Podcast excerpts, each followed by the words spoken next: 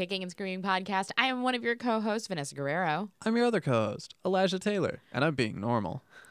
Elijah's being normal because he already knows that this is going to be a weird fucking episode. We say that every time, but we mean it especially every single time because it gets weirder as it goes. I want to believe that we've had some normal ones. We've had like five, like five normal episodes, that tracks. That sounds right. and then yeah. everything else is what's like consistent with this show.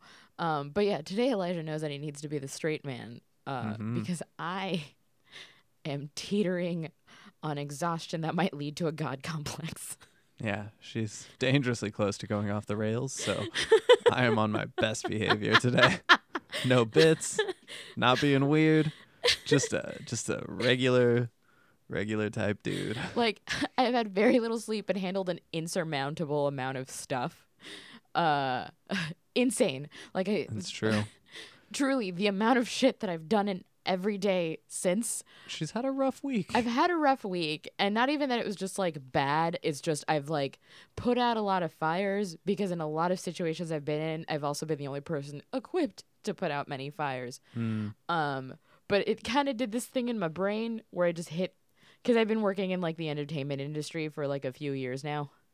Um, sorry, I'm just talking now. no, you're good. No, I'm, i have just, been in the entertainment industry for a few years now, and like now I'm like getting the praise that I deserve. Where it's like, oh my god, you're so good, but I also want to scream like, I had to be amazing to get here.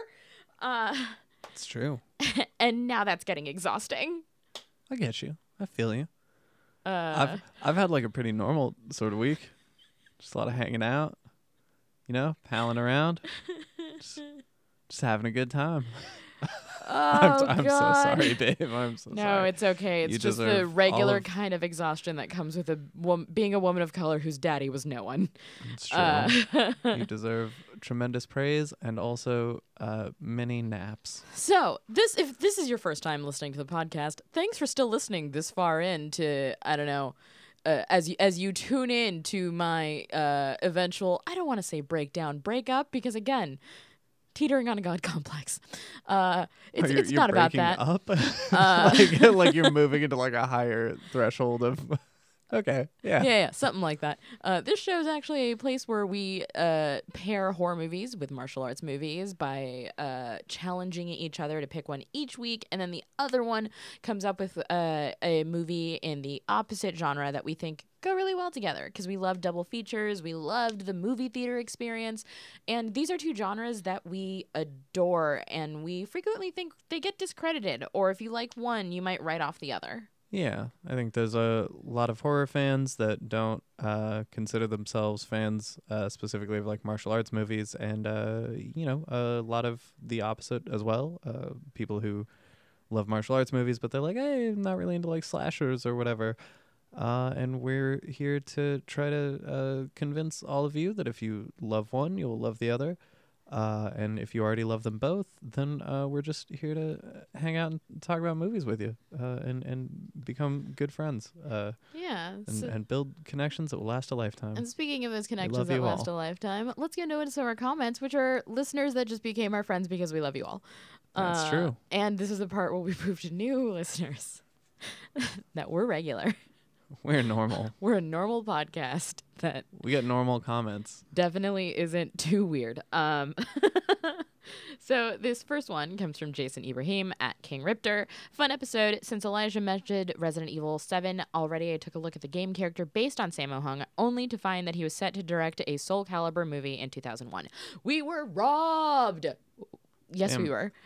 yeah, I feel like, uh, I mean, Sammo Hung should have directed like every movie adaptation of like uh, fighting games. You know, like just give him Tekken and Dead or Alive and Soul Calibur. When it's just like a, a cast of quirky characters has to go fight for some reason in a tournament. Maybe it's on an island. I don't know. Maybe it's not. Who Yeah. cares? Uh, yeah, just get someone who knows how to like direct and and shoot and edit action uh, and you do, like that that feels like an easy slam dunk Exactly. like i don't i don't care at all about the narrative of the game soul calibur but i would watch the hell out of that movie if it was like a well-made action movie and also boy, they fucked up Mortal Kombat, huh? It's I such wanted a to tragedy. love it. I wanted to love it so bad, and you'll have Joe Taslim, and then you don't. And Hiroyuki That could honestly be its own episode. And, uh, yeah, no, I know. We could do a whole. I think episode where eventually we just are bummed. we have to have an episode called the Mortal Kombat conversation. I don't know. I like. I feel like I don't like spending that much time talking about things that like bum me out. No. I want to like celebrate the rad stuff, but like, yeah. But enough time has passed that I think I can finally get criticism for it because I think it had its fun elements. It did. I'm not saying it was a yeah, bad movie. And like, give me I'm a just saying it was sequel with underwhelming. Yeah, give me Scott Adkins as Johnny Cage. You know, bring it on. But But I think enough time has passed that I can finally criticize that movie without being called a hater. that's true. Um, That did happen a lot. I And it's every insane time I that I got like, called a hater and I host this podcast. yeah, no, I mean same. Uh, a lot of lot of real sons of bitches out there. like I watch a lot of garbage movies that I love. yeah, But if you promise me something and I don't get it, I'm gonna say you underdelivered. yeah. or just Um, if you cast a bunch of like great screen fighters in a movie about fighting, and then you don't have good fight scenes. at you, gunpowder milkshake. Um, so I'm sorry, I'm on one today. Yeah. All right. What else we got? I'm what else, sorry. What, what else is going on here? I've. Ooh, I literally argued back with a man today. Um, so I'm just in that mood still. I'm so sorry. Uh, the next one we have is from Adam Wick at Adam Wick 09. Any relation to John Wick? I'm gonna say there is. I'm gonna say there is. Hell yeah. yeah, Adam John Wick. Wick's also spelled that name, but he ch- added a C when he became an assassin, so nobody could find him. Right. That makes Um, sense. At Kick Scream Pod, we watch Little Shop of Horrors every year on 923, and I'm stumped on what martial arts movie I could pair it with this year. Do any martial arts musicals exist? I assume there has to be something. By the way, I love a movie tradition. Uh, Same. Uh, we got a big one in this house for everything. yeah, I mean, one that uh, I, I definitely need to like start enforcing. Uh, for for years, uh, I uh, owned and operated a small uh, retail store, and uh, we were open 365 days a year, uh, which meant I worked 365 days a year. I did not uh, take holidays off or anything, and uh, all of our like locals and regulars came to realize that every day on Thanksgiving, uh, I would be at the store by myself, like open to close. And for whatever reason, I don't remember why it started. I just uh, on Thanksgiving Day because it was usually kind of slow. I would just start like marathoning kung fu movies at the store.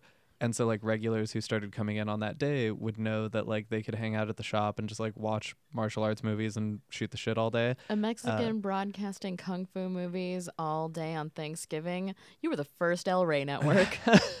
it's true. Very very local. Just just word of mouth around the block. Uh, but yeah, it was cool because it got to be a thing where uh, a couple of people in the neighborhood would like bring leftovers uh, from their dinner and make a little leftover buffet at the shop, and we would all like pick at each other's leftovers and just like watch martial arts movies all night. That's uh, which is beautiful. very fun. Which so. is why we're implementing Kicksgiving Yeah, permanently. Kicksgiving, absolutely. Uh, we love movie traditions. Uh, as far as something to pair with Little Shop of Horrors, uh, I did reply on Twitter, uh, and uh, the only martial arts musical that came to mind, and I, fe- I feel like there I are. count it. Well, uh, no, I like. I feel like there are others. Like when you say martial arts musical, I'm like, I know there's like at least one that I'm forgetting, but I'm I'm like drawing a blank. The only one I can think of off the top of my head is Miami Connection, uh, which we love despite its aggressively anti-ninja stance. Uh, it is This very. is a pro ninja household. this is a pro ninja pro household. ninja and pro uh, kung fu. Yeah. Uh, and pro-choice. Yeah. Those are the three things that we stand for in this house. Uh, but no, we uh, Procrastination. Ooh, that's a good one. Uh, we we love uh, Miami Connection, and it is like very campy. Uh, the songs will get stuck in your head, and it's like a goofy ass movie that's like fun with Little Shop. Isn't there Uh, like a quicksand scene in it a quicksand scene in Miami don't- Connection? I don't remember there being quicksand. Maybe I'm just so tired. I think every movie has a quicksand scene. You might just be inserting quicksand into your memories again. That's a thing that you do when you're tired. Yeah. Um, another uh, potential direction that I was thinking, uh, the first in the uh, in Yuen Woo-ping's uh, like drunkard trilogy, which was uh, Taoism drunkard, Shaolin drunkard, and one other film that I forget. Uh, but the uh, we we've covered one on the podcast, uh, and I think we I, I always get the titles confused.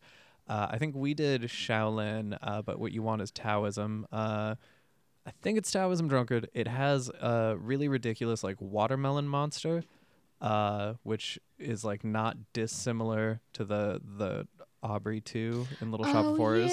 So that's that's another potential angle. But I'm I still think the musical works better though. You're getting the same vibe throughout yeah I- because at the end you're singing "Suddenly Seymour" and you're singing against the ninja against the ninja. or uh what's the uh what is it friends for eternity loyalty family that song rules Yes, exactly. So no matter what, it's the earworm double feature. yeah no it, it oh my god, we pretty named it. yeah Uh, we'll always take uh, boutique requests for double feature pairings. yeah we love it i live for it I love will it. i will make you an entire Letterboxd uh list of pairing suggestions And uh, our last comment, uh, because I feel like I could just read last comments all ever day. comment Uh, I I think we're it's no longer because I taking have like comments barfly energy, where it's like, hey man, you want to talk? I've had some times. yeah Um, swear to God, I'm not normally this weird. Justin Ikes, Mm, Ix, might be Ix, um, because it's at Spartix. i would say S- spartacus so maybe it's josh Ickes. All right, we're going with Ickes. Um, Josh Ickes. I'm lucky enough to still have my mother around, but we bonded so much over movies when I was younger that your description of only remembering lines in your mother's voice hit me like a brick. Oh, this is in reference Oh. to the comment just casually crying at Kick Scream Pod, talking about a Universal Soldier movie. I'm fine, totally fine. That is, Uh, of course, referencing our uh, our crying episode. Crying episode. yeah, in which we Um, both set a record for the number of times that we cried in one episode. Which don't be fooled by the name. We cry in a lot of episodes. Yeah, but Um, that's definitely the crying like episode, I've literally as dubbed by Jason Chainsaw Ibrahim. Yeah, that's true. Uh, but no, uh, thank you, thank you for sharing that, uh, Josh Ickes. Uh, I'm glad that Vanessa read that one out loud because I fully would have cried if I read it out loud. uh, but no, that's really beautiful to hear, and uh, I, I don't know, that's like a whole other uh, episode of an unrelated podcast that I will uh, probably never uh, record. But just Are you talking without about feelings? feelings, yeah. Don't want to get too into feelings because that's a whole other podcast. Uh, but no, I just uh, I I think that uh, personally, I think there's a lot of value in uh, sharing things like that uh, when they uh, when it finds an audience, when it like resonates with someone else and is meaningful to them, and like. Fuck, I don't know if like talking about uh, losing my mother, who I was very close with, uh, inspire somebody else to like call their mom and just be like, "Hey, how how you doing today?" Uh, then, you know, that's that's a cool thing, and I'm glad that I shared it. Uh, so, I don't know. That feedback is always super appreciated. It's good uh, to hear when that stuff lands, you know. So, Yeah. thanks for sharing, Josh Ickes. and uh, a sentiment that I just really adore because I don't know. While we're a movie podcast, we also adore the hell out of y'all. So anytime you share these personal things, it's deeply meaningful us meaningful to us. Uh, so I can't thank anybody enough that's ever gotten personal and kind with kicking and screaming because we do it for y'all. Yeah, absolutely. Uh, which which brings us to the thing that we're doing for y'all. Oh yeah, we're talking about movies. We're talking this about is not the feelings podcast. I forgot. Fucking Yeah. movies. Kicking and screaming and feeling and crying. I'd like to think movies and order. feeling like pe- like what we watch and feelings go hand in hand. Considering I have an Evangelion figure on my desk. yeah. Uh, You are you are a product of your influences in many ways. As am I. Yep. We are we are shaped by the uh, the media that we consume. and I'm shaped like a giant robot. and uh, God, I wish that was true. I Right. I really like the movies we picked today because I think those were both like video store staples for you and me.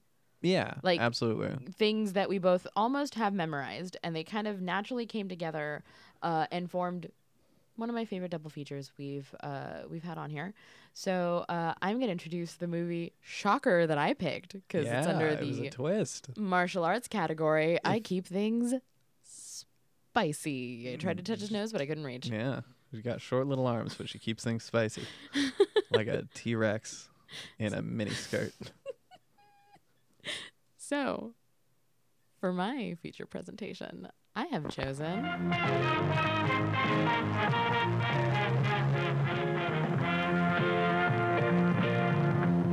Bloodsport. Bloodsport, hell yeah! Kumite. Kumite, kumite, kumite.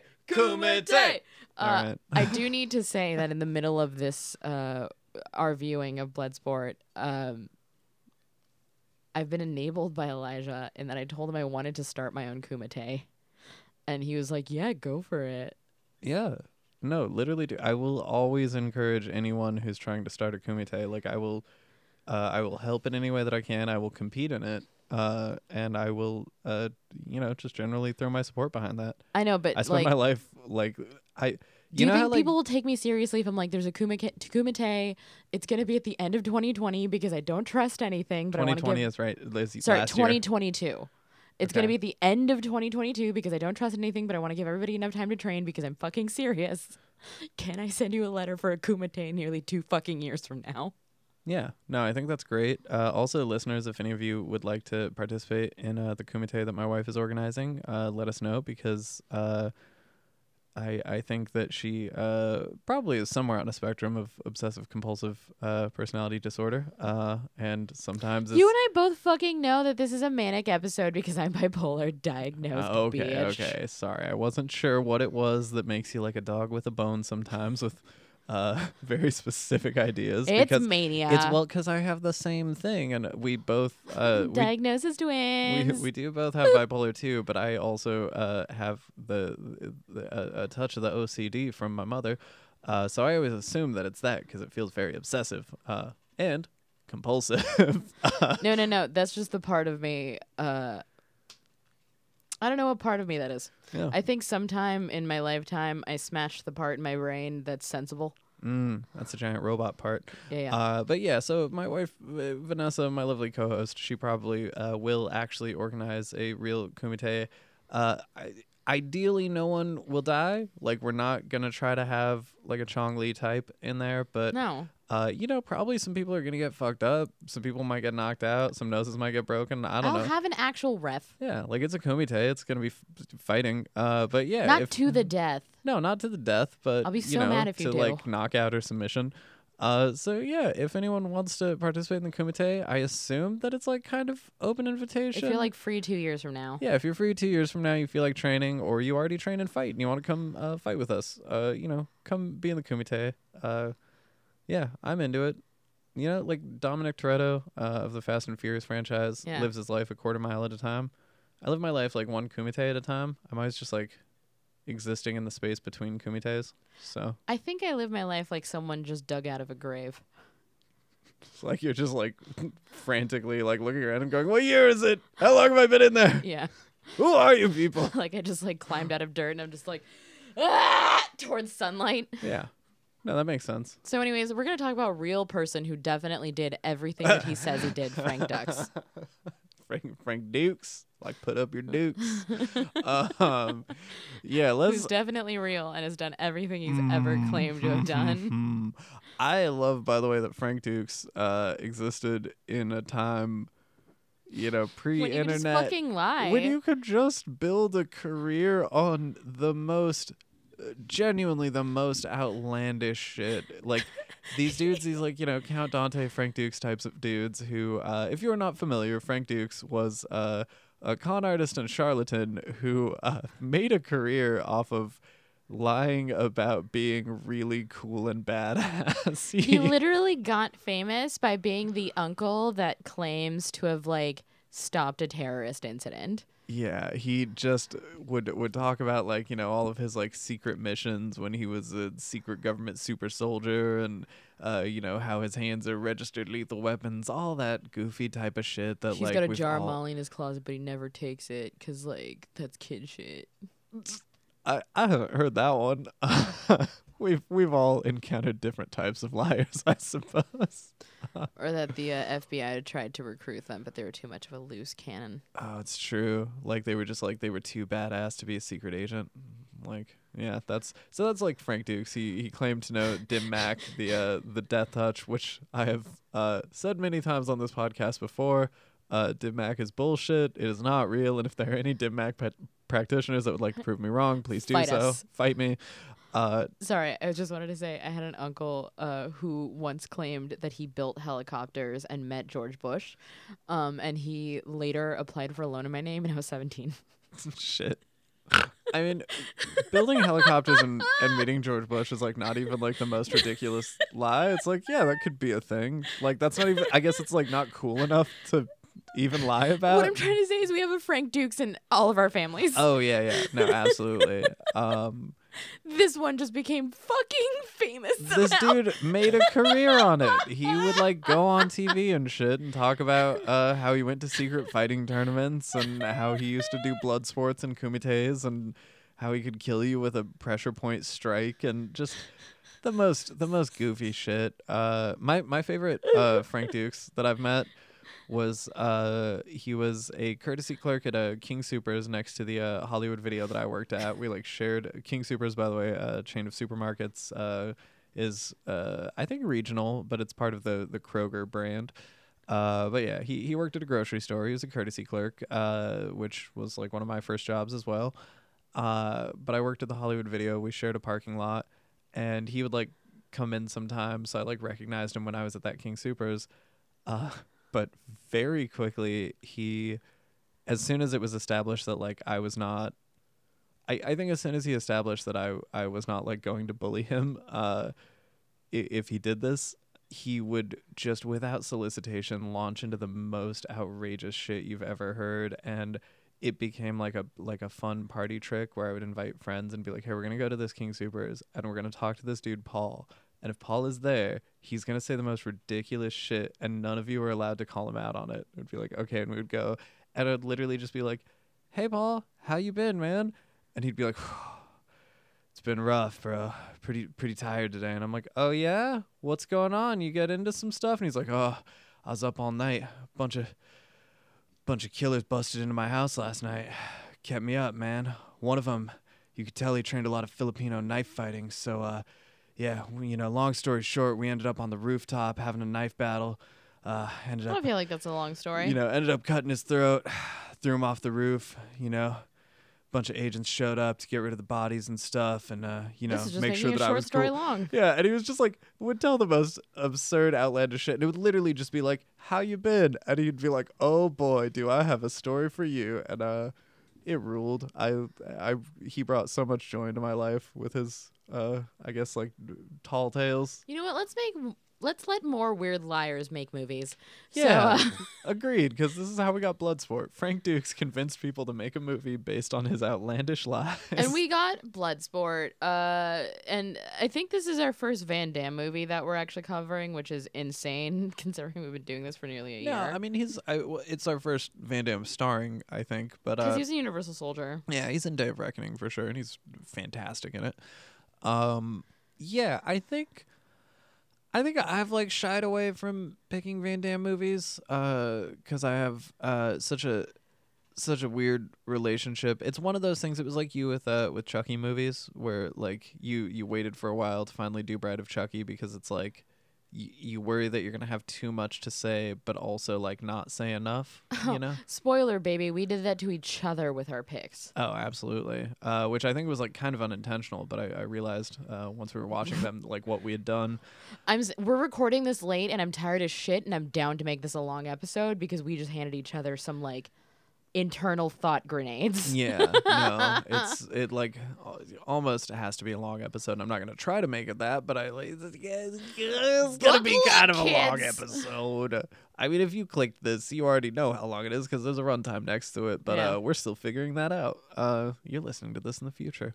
Uh, but no, Van Damme uh, was probably more than any other action star like the biggest uh, influence on me.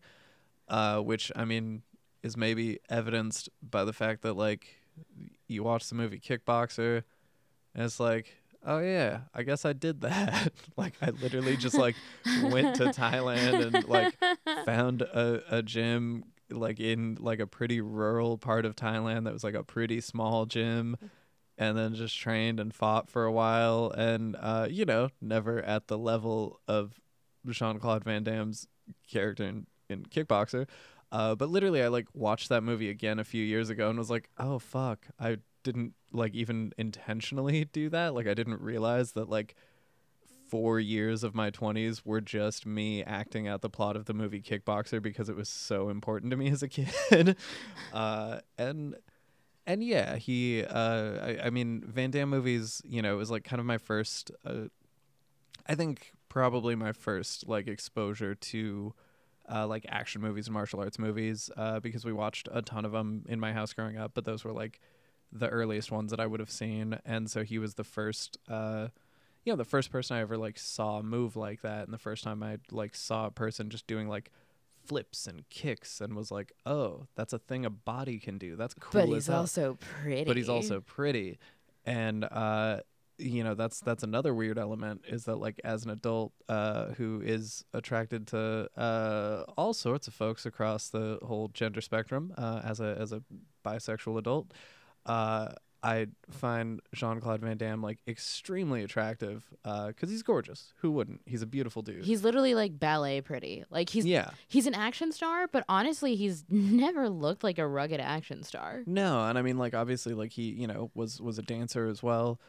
Uh but yeah, he's like just such a such a beautiful like specimen of a person. He's got pouty lips and the high cheekbones and things that are usually like, oh, that's like a like a like a dignified pretty boy. right, right. He's like he's uh, very much like the archetype of like a like a Bishonen anime character of like the really like beautiful kind of feminine dude who can also like just beat up anybody. Uh, and because of this, uh, my mother was uh, desperately in love with him. and so growing up, she like you know like had a poster of him and would always like. Uh, there's like a small stable of people because my father was never around. There was like a little stable of people that my mother would always be like, "That's your dad." Like someday, like someday we're gonna meet up and get married, and that's your dad. Uh, it was uh, Crypt Keeper was often referred to as my dad. Uh, Jean Claude Van Damme was like probably Jean Claude Van Damme. Jean Claude Van Damme. Yeah, he was like the main one. Uh, so you know, really, r- realistically, I think my entire uh, career as a as a kickboxer in Thailand was just like trying to make my dad proud. Um, so yeah, it's a, it's a whole weird thing where I uh, uh, love him and he means a lot to me, and then also as an adult, I watch this movie and I'm like, oh, but he's so attractive though. you know, definitely uh, moving into some bizarre uh, psychosexual territory. Uh, but yeah, Bloodsport, man. Let's talk about let's talk about Bloodsport. Let's talk about the the the plot of the movie. So I think the first time I saw Bloodsport was similar to the first time I saw Scarface, in that I was too young and it was in the background of a television of an adult that was supposed to be watching me. Uh, and uh, I don't. You can't be too young for Bloodsport. There's not like objectionable content in Bloodsport. Uh, I feel like some of like the blood and the leg breaking and the stuff like that. Ah, it's like, got the leg I, break. I yeah, wasn't alright. like as uh, again my first exposure to horror movies was a wax museum. right, Um, right. So like some stuff happened later, and it's also kind of aggressive and there's a lot of swearing. Um, I always think of it as being like so cartoonish. In my head, it's such a like Looney Tunes of a movie that I like don't think of it like genuinely as being. oh, know, in my like- head now it's like very tame Looney Tunes, Right. but at the time I was just like, huh. Yeah, Um, I get you. uh, because I definitely had to have been like four. Um, Yeah. uh, it, it was it was a enough to be short enough to hide behind a couch age. You know? Right. That's pretty small. Um, and and similar to Scarface, I just sat behind this couch and watched the entire thing, um, which is also how I fell in love with De Palma. Um, Mm. but I digress. Uh, More like Dad Palma, am I right? right. Uh, but it was Sorry, I have around a lot this of time- dads. I mean, kind of though. like the, the amount of De Palma bangers. Anyways, um, so this was one that I saw when I was a little bit younger, and in my head, it like I had cemented it as like this is the ultimate martial arts movie. Nothing can touch it, and honestly, probably maintained it pretty far into adulthood until I met you. Um, I had known that there were other action movies, and I liked other action movies, and I liked other martial arts movies. Um, I just never really like blew that open uh, until we started dating, and it was something that I added. Pretty much the reason we started this podcast because I was Yeah. a horror fan that hadn't given the other genre a fair shake, and then I realized, duh, I love this. But Bloodsport was the one where when people were like, "Do you like martial arts movies? Do you like action movies?" was on my like, of course, John Wick, Bloodsport, you know, the ones that everyone says because, and then there's a reason for that because you know Jean Claude is amazing and the Kumite is amazing. Um, I'm just at that age where I can say things like, I love Space Jam and it sucked. we I, I love it because I watched a movie when I was a kid Right. and it blew. And I'm not at all saying Bloodsport sucks. Not No. even close. I love Bloodsport.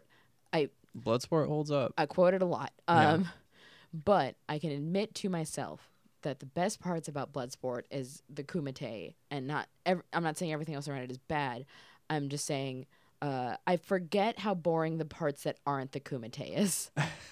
I mean, there are parts that are not the Kumite where you still get to look at young Jean Claude Van Damme doing the splits, doing the splits. doing cool training. Yeah, I mean, oh, when he's doing the splits on that like, like weird like ledge that is overlooking all of Hong Kong, I guess, and he's like got his shirt off. What a that is like in the canon of greatest things ever put to film. Like unironically, not as a bit. I think that that's one of the most like It's perfect magnificent. yeah, it's one of the most perfect shots that it's like just as a piece of art, the fact that like we as humans had a dude who is like sculpted and beautiful and like has dedicated his life to being to like looking the way he does, being that like strong and flexible and capable and then we like we invented cameras and all of this technology so that we could record that shot. over the city. And yeah. again, I'm not saying boring like it's necessarily One a bad thing.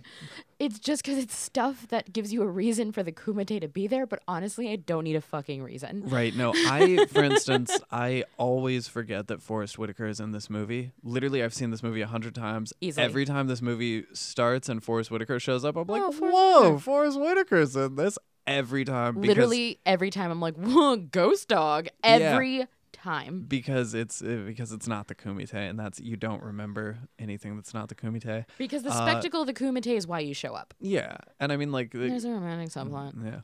Uh, so the the movie, uh, he is uh, Frank Dux, uh, famous liar, uh, and in the, in this portrayal of his lies, uh, he's Is a amazing dude. yeah he's in the army, uh, and he gets invited to the Kumite in Hong Kong, which is, uh, I think I feel like they say it's like annual. Is it how often does the Kumite happen? I can't imagine it being annually. And for Right, how it seems like- is, it can't be. So it Right. has to be like every couple it of years. seems like way too big of a deal like they only do this every like 25 years or something but at the same time i feel like maybe later the dude jackson's like uh next year am i right uh i might be yeah i'm sure i'm misremembering but i feel like the, the nebulous amount of time that the kumite happens. Let us know if you're listening you know how often the kumite happens. And the story is told um kind of like a not I don't want to say Christopher Nolan, but the kind of thing where you uh you you tell things out of time for no goddamn reason. yeah no i i think uh that it does a better job than any christopher nolan film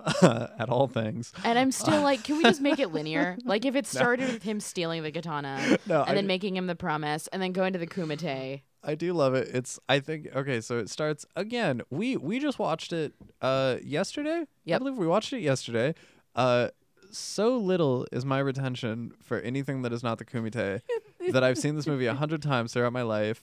Uh it should be imprinted on my brain and we watched it yesterday. Did you just And, um, remember the stealing the katana thing like uh, literally a day later? Well, uh I had forgotten it, yes. Uh but no, it's I'm trying to remember. I think he's like uh he's showering or something. He's doing some army stuff and a guy's like, "Hey Frank, you're not going to go to that kumite, right?" And he's like, "Uh," and they're like, "Frank, the boss says you can't go to the kumite." And he's like, ah, I think I'm gonna go to the kumite, and they're like, ah, Frank, come on, buddy, you can't. And then he like jumps out a window, or you know, he he secretly leaves with his ninja skills. Yeah. They look away for a second, and he's gone. They're like, fuck, you went to the kumite.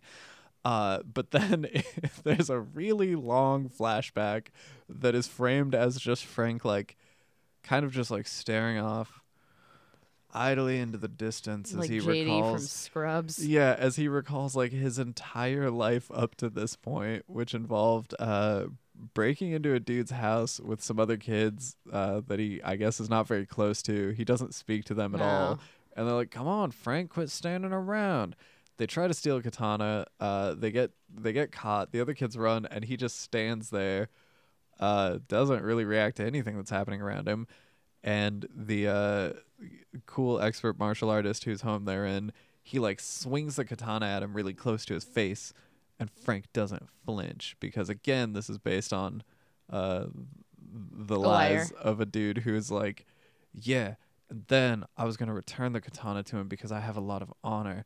And he swung it at my face, but I didn't detect any killing intent, so I didn't flinch. And that proved to him that I had a warrior's spirit. Yep.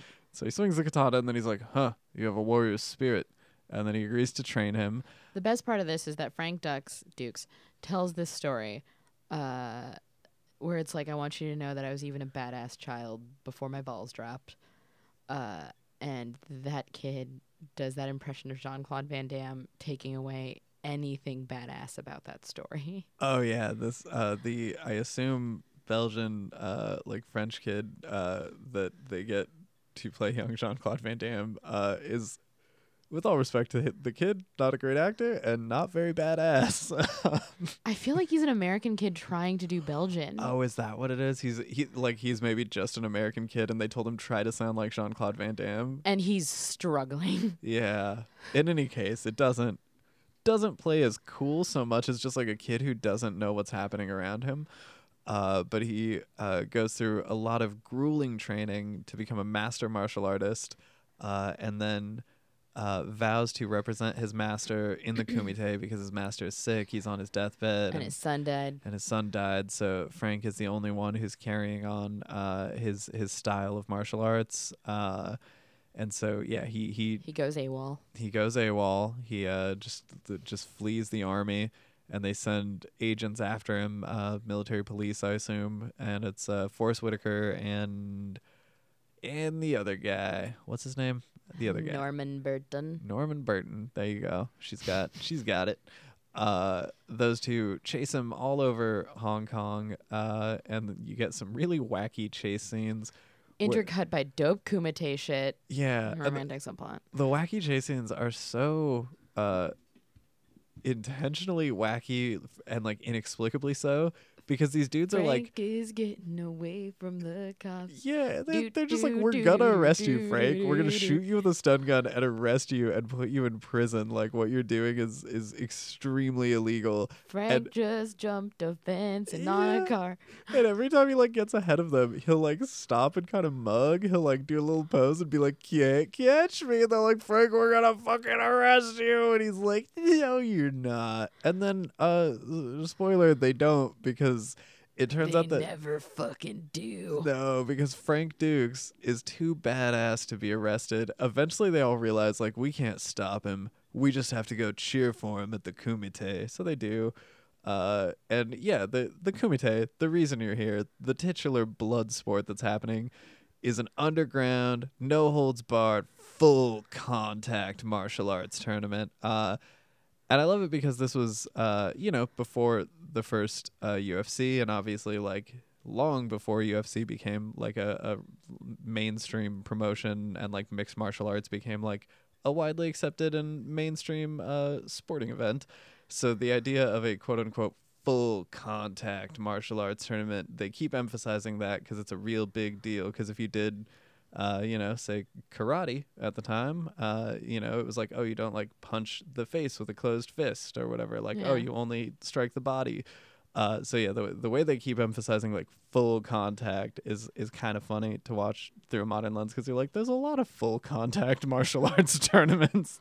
I would I would argue that most are. I literally remember when the UFC started to be a thing, people being like, oh yeah, no, my family was so into like early UFC when my it was family like was weird and stupid. by it Oh really? because we were a boxing family, like a Right, right. traditional old, No, like, like- we were a traditional old school boxing family. yeah, yeah. So the idea of the UFC was like terrifying to like, eh, you know, my whole family that would like gather, you know, eh, like 50 people to watch a Mayweather fight or something.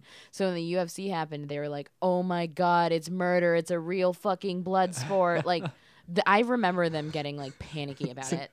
I feel like I feel like You've my met family. my dad. Yeah, no, that's fair. I feel like my family was like, "Holy shit, it's a real blood sport," and got really hyped. And mine were like, Uh, "Lock your kids. It's a real blood sport." Yeah. Uh, no, we were like crouching around the TV for th- those early dumb events. Um, in which uh what was his name fucking Rickson Gracie uh because the Gracie's like kind of fixed the early UFCs Mm. oh yeah, big time. and he would just sort of like walk up grab him around the waist sit down and nobody knew what to do um anyways uh yeah the the titular blood sport the kumite in which they invite martial artists from all around the world uh who all including Ray Jackson, who I fucking dress like. including Ray Jackson, who, yeah, you literally like have like a sleeveless Harley Davidson shirt. You have those boots, like, Those jeans, yeah, you dress a lot like that haircut. You dress a lot like several characters in the movie Bloodsport, and I'm oh yeah, I wondering. have a little tank top and a windbreaker too, Yeah, with I- dress pants. I'm actually like wondering in retrospect if that was like the subconscious thing that was happening when we met. Is that you just dress like several characters from Bloodsport, and I was like, what a woman. Uh,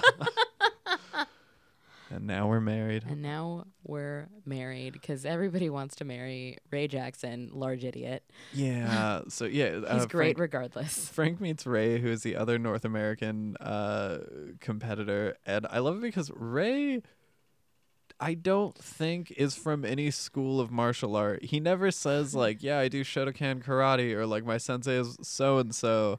Uh, He's just a bouncer. yeah, and like none of his fighting style uh, is. He's just large. He- Ray Big. yeah, Ray is big, and he makes it pretty far in the Kumite. He could have beaten uh, Chong Li. Imagine Ray with training. yeah. I mean, or just a Ray who doesn't like showboat so much because literally he has Chong Li on the ropes and then Yeah. he, in an incredible moment, he hits him like one time and then turns his back to him and yells, He's dead!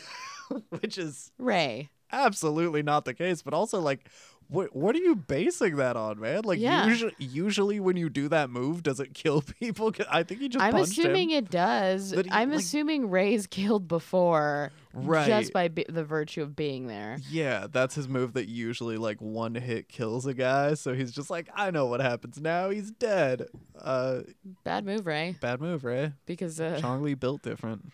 Yeah, it, you you get Apollo created real fast. Yeah. So yeah, the the Kumite has a, a villain played by uh Bol- Bolo Yeung who uh was Incredible. incredible. He was yeah. Everybody wishes they can have a Chong Li in their fucking movie. Yeah, he is he is the blueprint, man. He is such a great martial arts movie villain. Chong Li is like uh, like for as much as you love to see Jean-Claude doing the splits uh and like doing flips and like all these like really graceful uh kicks and cool moves, uh Chong Li is like ma- maybe the most uh enduring thing from this film because yeah, Bolo is just a mountain of a man. He's got the biggest pecs I've ever seen. Like Also, a tank. His face acting is marvelous. Yeah, because he he can. he, he presents sadism really well. yeah, it's very clear that he loves like stomping on guys' heads and breaking legs and cracking And necks. hearing his name when he does it. yeah, and he's yeah. So Bolo's whole thing is that he knows that he can like get away with murdering people here, and he just fucking lives for it. So he'll like knock a guy out. He's clearly won the fight, but then he'll break the guy's neck anyways, and everyone's like, nah, like they're not. Most people are not like fans of it, but Bolo's like, what are you gonna do? I'm winning. These are the rules.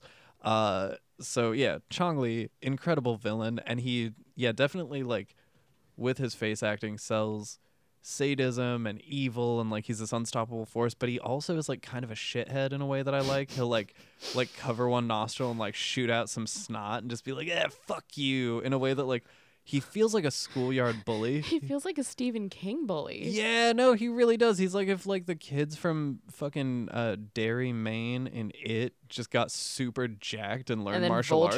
Together. Yeah, if they all became one super stacked bully. It's Chong just a brick shit house of a bully. we this is a very pro Chong Li household. yeah, we love Chong Li. Uh, we we're not uh, generally fans of bullying, but I mean, you're not gonna argue with Chong Li. I, mean, No. I don't know if I if I saw him give someone a wedgie, I'd be like, right on. I'm not gonna I'm not gonna tell him to stop. He's Chong Li.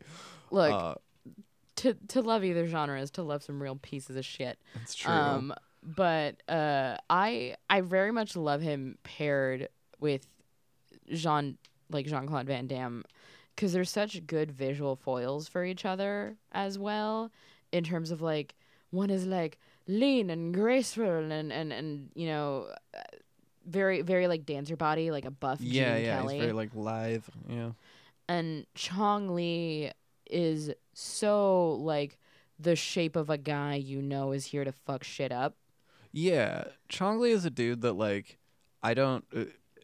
His build to me says like I don't expect that he knows how to fight. I don't think that he's ever like taken a boxing lesson or like I, like I don't think he does Brazilian jiu-jitsu or anything.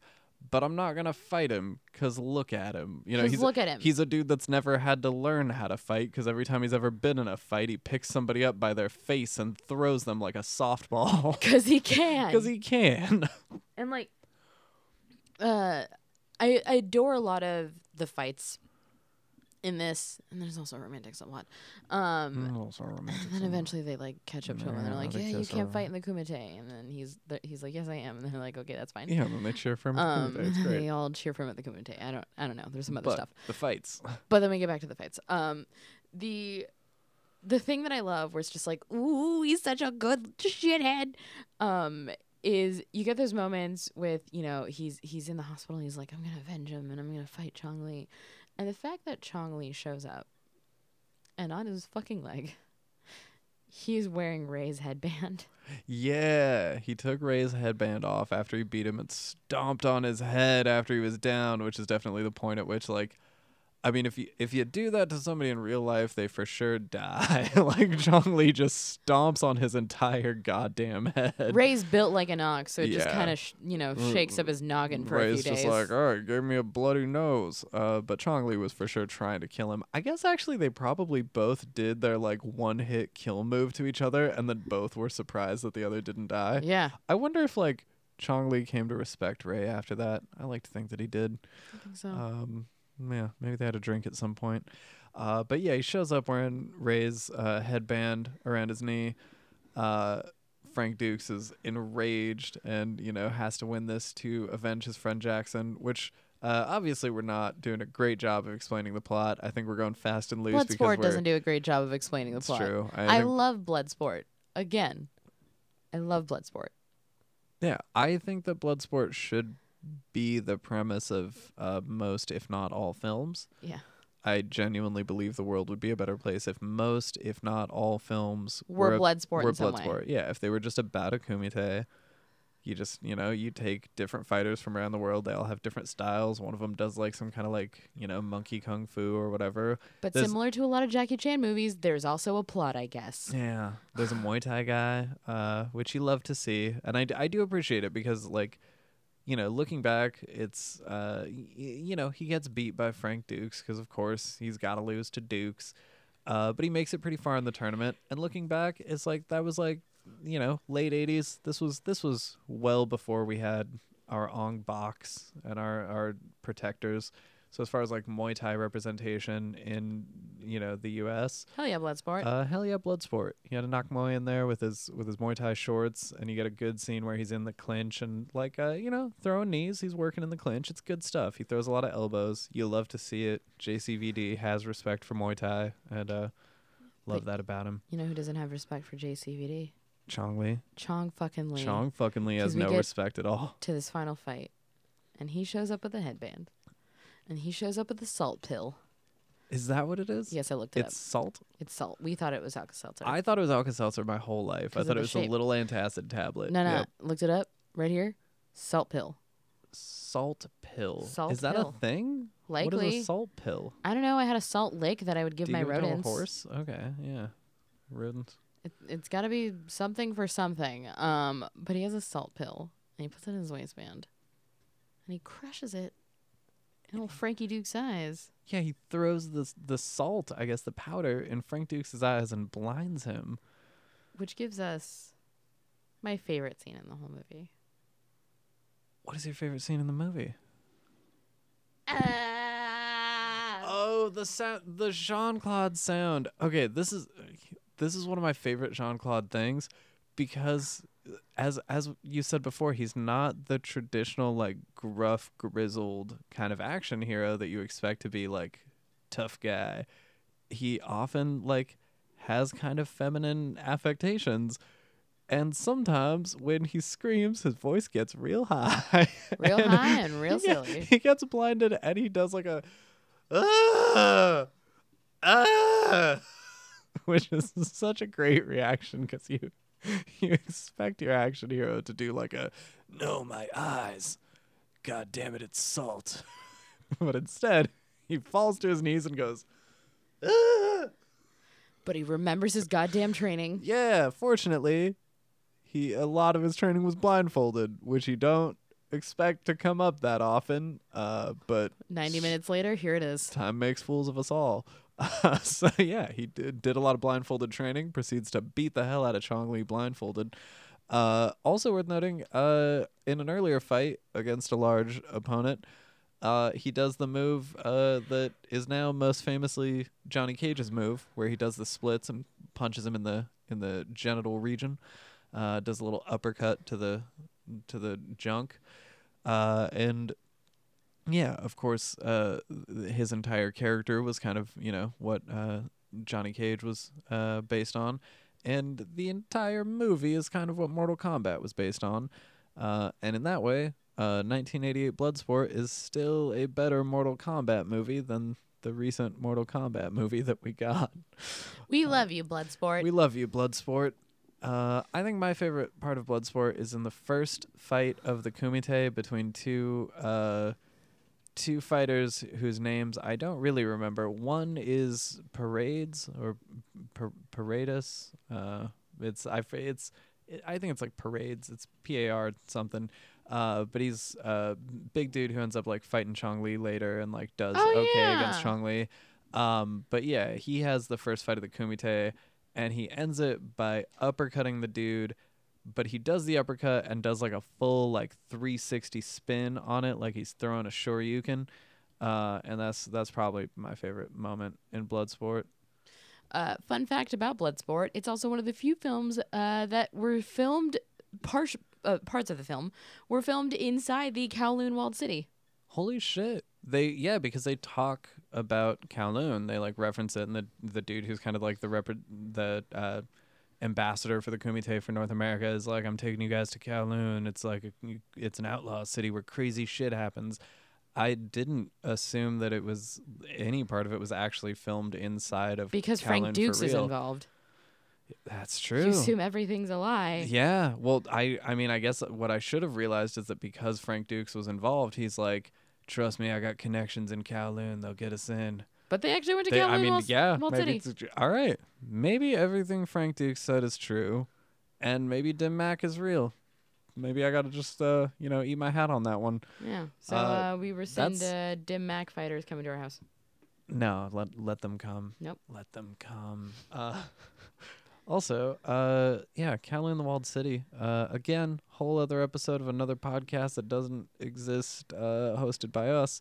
Uh, but fascinating thing that existed. Uh, and everybody, if you're not familiar with Kowloon the Walled City, uh, or uh, also known, I think, as like the Outlaw City, uh, look it up. Read a Wikipedia page. Uh, that shit was wild. There was also an arcade in Japan that was uh, modeled to look like Kowloon the Walled City, but was just an arcade.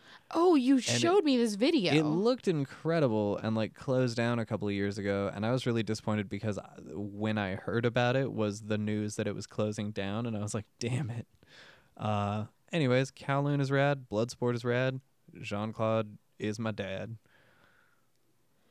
uh, so Elijah, Yeah. speaking of movies that resonate deeply in personal and weirdly timely ways, yeah. Speaking of uh, the films that raised us, what have you chosen to pair with my selection, Bloodsport? Yeah, what's funny is that I d- this was not intentional. Uh, I wasn't like, oh, you chose a movie about my childhood. I'll choose one not about. It's neither one necessarily is about our childhoods.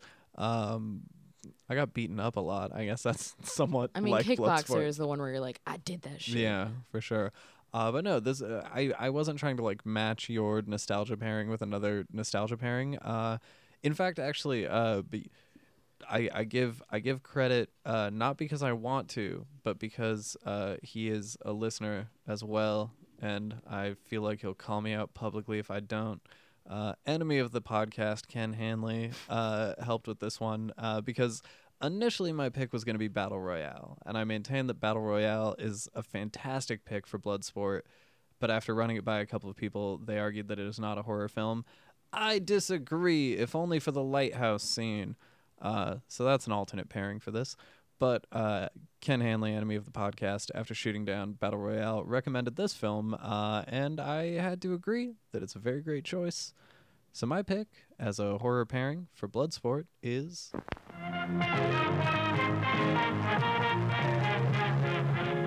From Dusk Till Dawn. Uh, yeah. So talk about weird full circle shit. Um, Yeah. I mean, Tell, besides tell me about how this movie is your dad. So, uh, we mentioned it on the podcast before, but like a lot of Elijah's deep movie knowledge and just affection for talking about the stuff came from his mother. Um, my mom knows almost nothing about genre, but it's entirely her fault that I love it. Uh, because when I was a kid, she would work insane graveyard shifts that were also insane shifts. So we very rarely saw, saw each other. And when we did, she was wiped. So the easiest thing to do was go to Blockbuster or go to the movies with me and then just watch a lot of movies. Uh, it even like on TV while she did my hair because like truly it didn't matter to her what it was. If I thought it looked interesting, she'll just watch it. She just loves movies. Um, and we would also go to the Movie Land Wax Museum, which is where my horror affections started. So like already at the base, m- my mother exists for movies in general. Uh, and then we get to From Dusk Till Dawn. so this uh, is likely my first Robert Rodriguez movie. It was probably El Mariachi, but it might have been like younger before I would have loved it more. Right. I feel like um, for for a lot of uh actually, it's likely why my mom picked it because she knew him. right that makes sense. I was gonna Not say like knew I- him, knew him, knew the Re- movie. Yeah, yeah. I, I was gonna say I think for like a, a lot of uh like Latino families, El Mariachi was something that like like we saw but like maybe didn't appreciate necessarily as like you know oh like Robert Rodriguez indie filmmaker but was like a thing that was on TV and we're like this is cool. I think it was just on all the time to where Yeah, it like always kind of permeated. I remember it being on TV a lot when I was a kid. I do too because my mom talked about Antonio Banderas in it a lot. So like very well, he, was, likely he wasn't in it till uh, Desperado. El Sorry, Mariachi because Desperado had also right. existed by Yeah, this yeah. point. Um, and she had mentioned having seen all of them because she was like, "There's the guy, and then there's the Antonio Banderas guy." Uh, Yeah. because it's my mom, so she's not going to tell you which movies she watched. She just knows it's a series of movies right. that she likes. and it's got these guys. Um, and uh, so this was also like again likely she. It, those were ones that she very likely like watched with my older siblings, and I was like too small and squishy to really like love it.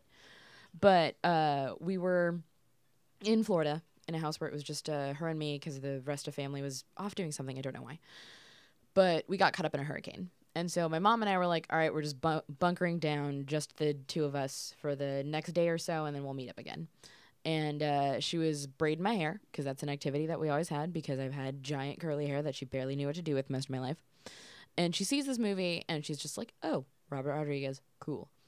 Um, my mom hates bloody movies. Um, she doesn't like horror movies. My sister Haiti took her to see Hostel, and we're both banned from ever showing her a horror movie ever again. Uh, but when we sat down to watch this movie, she did not move. She barely spoke to me the entire time, and she adored it. Hell yeah. And I loved it. And the second I loved it, and the second the rain let up, Wait, wait. Was your mom? Did your mom, uh, like most people of the of the time, uh, have a crush on George Clooney? obviously, she's Yeah. had like a forever crush on Clooney, and this like cemented it further. So these are both movies that we watched with our mothers. Uh, while they like lusted Openly lusted after over George the Clooney. lead. Like Yeah. both of our moms Yeah. openly lusted over George Clooney. Well, and, and my mom with Bloodsport and Jean Claude. Oh yeah. And like um we uh when we later later met up with my dad, I would not stop quoting the like pussy scene, the The like Cheech velvet Marin, pussy like uh, uh, Carnival Barker, the- twin yeah. pussy. But the thing is we watched it on television because it was on. So I like many people that watch things on TV before they watch it on a movie, only knew it as Kitty. So I'd run around and be like, Velvet Kitty, Stinky Kitty, like just doing that in the kitchen. And Eddie my- Kitty. Every kitty, Yeah. uh, apple pie kitty. That was the one I said the most. And my dad didn't know what I was saying, kitty. and I didn't know what I was saying because it was fucking censored. But my mom would have to drag me out of the kitchen because she's just like, he's gonna fucking find out that you watched something filthy It's and like bloody a with young me. child running around the house yelling different types of kitty. Because I thought he was talking about cats. like cats. Yeah, it's like It wasn't until I was older and I watched it uncensored and I was like, oh my god, like, yeah, wet kitty, dry kitty. apple pie kitty, that's adorable. That's great. Literally, it wasn't until years later that I was like watching it at a party and it fucking knocked my hair, it blew my hair back and I was just like, I oh my god. that. Um, didn't realize that I was just being a filthy little child. Uh, but as soon as I saw this, it like kicked off me being like, who made this? Who made this and how? Uh, and you know, she eventually we like went to the video store and started renting more Robert Rodriguez shit. Um, and I started like looking stuff up about him because I was a child in the internet age, so I can Google shit, but it took forever. Uh, and I like found out about you know who he was and how he like made shit and it was this like incredible filmmaker on shoestring budgets like doing things better than anybody else ha- had and was a latino filmmaker. Yeah. uh and uh i you know i i grew up trying to like make squibs or shit, set things on fire and film it uh and and rambling about the stuff that I love. And I remember telling my dad like I'm going to go to film school and he was like over my dead fucking body. Um and my I mean, dad I, I feel like he did. he did the save thing you that there. like he did save me like I think uh, you know. I wouldn't have learned Yeah, exactly. anything. Like it's for the best that you didn't go to film school, It's the regardless of what his intentions were. it's for the best and um because also you know like immigrant parent terrified of like you doing something that'll like lead to the poorhouse for yeah. you um and so i like put that away forever and i put having anything to do with like the film industry or like making things or you know just in general movies like in this part of my brain that was just like yeah that's dumb ludic like ludic- like lunacy. Although he did he was just like and no more of those robert rodriguez movies. They're making your brain crazy. Um, They're making your brain. he literally was just like he was like están lavando tu coco. It means like brainwashing. Um and so my sister and i snuck out to go see grindhouse.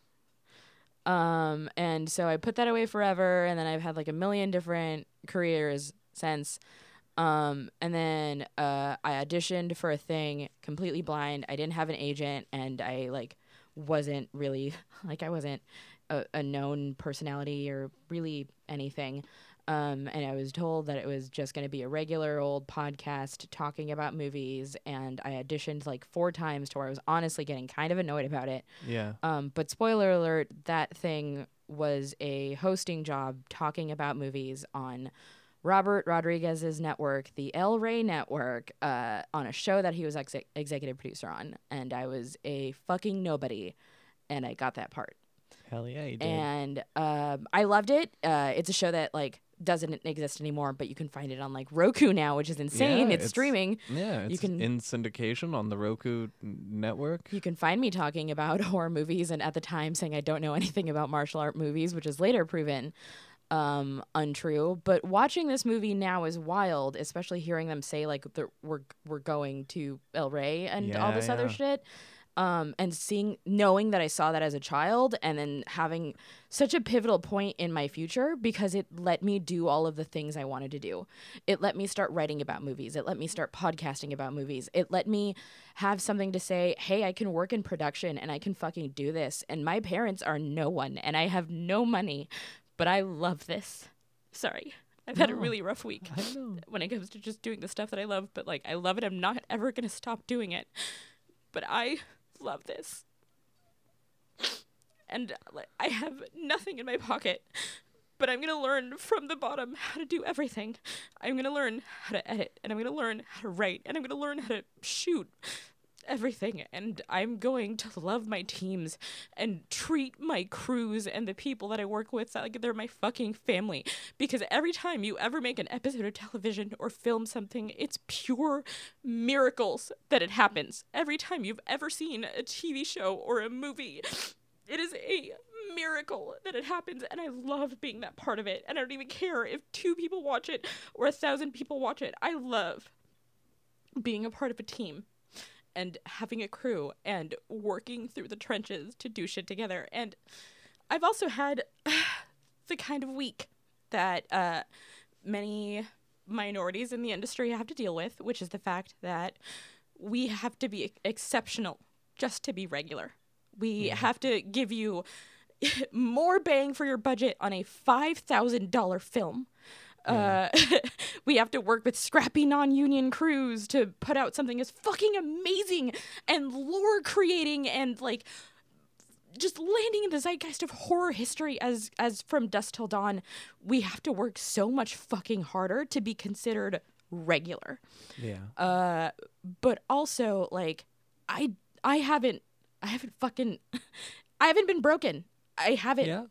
Uh the the crying is the exhaustion of like hearing like you know great job and like yeah you wear a lot of hats and and you put out a lot of fires but it's because i fucking had to Right. it's it's because i had to grow into an unflappable thing because nothing has ever been easy for me i've never had the ability to like cry at work and and you know break down i've i've never had the ability to like stand up for one of my coworkers without being labeled as the problem case right. but I also don't give a shit anymore. Uh, I because for all the dumb bullshit that happens, for all the fact that I like still have to put up with the way uh other people in the industry see me or how they only see me as valuable if I can like provide them the connections that they right, want Right. the fact that I still have to deal with like men looking at me and asking if I'm scared of them. And by the way, I said fucking no. Uh, Yeah, that's a real thing that fact that- happened at your real job. a coworker said, "Are you scared of me?" But like in an intimidating, like taunting way, the fact which that is absurd to me. when I got El Rey, a network that is Latin based, uh, white female comedians said I was a diversity hire on a Latino network. Uh, the people that asked who I knew or who I slept with to get something, I'm fucking doing better than you. Yeah. uh, I've always had to just to be considered. And watching from dusk till dawn after having that week and knowing that it led to the thing that finally gave me something attached to my name to say I'm I've been worth it this entire time and I don't need to prove it to you anymore was really fucking cathartic. Hell yeah. I had to, had to give you a small round of applause for that. Uh, So anyways, I love this movie and every thundering badass that's in it. yeah, Because this you, is- you, you're giving some uh, some real Fred Williamson uh, as Frost or uh, you know Tom Savini Sex Machine uh, energy this week. Just telling people I ain't scared of you. Uh, very proud of you for that. Which again, side note, sorry, just the most ludicrous shit that I'm, I'm still just mad about this. Uh, I forget exactly the context, but you at work said like which of these two options would be easier, like having you do this thing or having someone else do this thing. And he replied, Well, which of us are you more afraid of? Which, listeners, imagine you were in your place of work and that is how you reply to a coworker. Like, But the I'm gonna answer's fucking you- neither. Yeah. Because I'm gonna protect my team no matter what. Yeah. No, because they're like, out there building shit with me. They're Yeah. out there trying to make stuff with me, and I will make sure that they know that they are amazing and they are doing a great job, and I will cheer them up and I will fight for them Yeah. because that's what you do when you're out there try even if it's dumb, even if you're fucking shooting a T-Mobile commercial, I don't give a shit. You mm. gathered with a bunch of strangers with very specific ske- set of skills With the intention of making a thing. with thing. the enter- intention of making something and you made it to the end and i think that's also what i love at the core of Dust from dust till dawn because there's so much i'm a complete fucking stranger we don't know each other but right now we are a solid team right now we're dealing with a lot of bullshit right now we're dealing with a lot of variables but we want to get to the same goddamn place so what are you going to do to get me there Yeah, that's true. Something I do appreciate is that there's not uh, once once the team uh, of of ragtag survivors kind of comes together. There's not a single moment of like disagreement, argument amongst them. Of you know, someone saying like, "Why? Who put you in charge?" Or, you know, I don't trust any of you. They're all immediately like, "Yeah, we're on the same page. We're gonna do what it takes to survive. We got each other's backs." Uh, which is super refreshing because I feel like the usual formula for like a thing where there's like zombies or vampires or werewolves or whatever is like you have everyone kind of at each other's throats the whole time and like the real danger. throwing accusations and what we have to do and what's actually going on. You, Right. It's like you it's have a just a of, situation pretty fast. yeah, it's just a bunch of badasses who are like, ah, vampires, all right.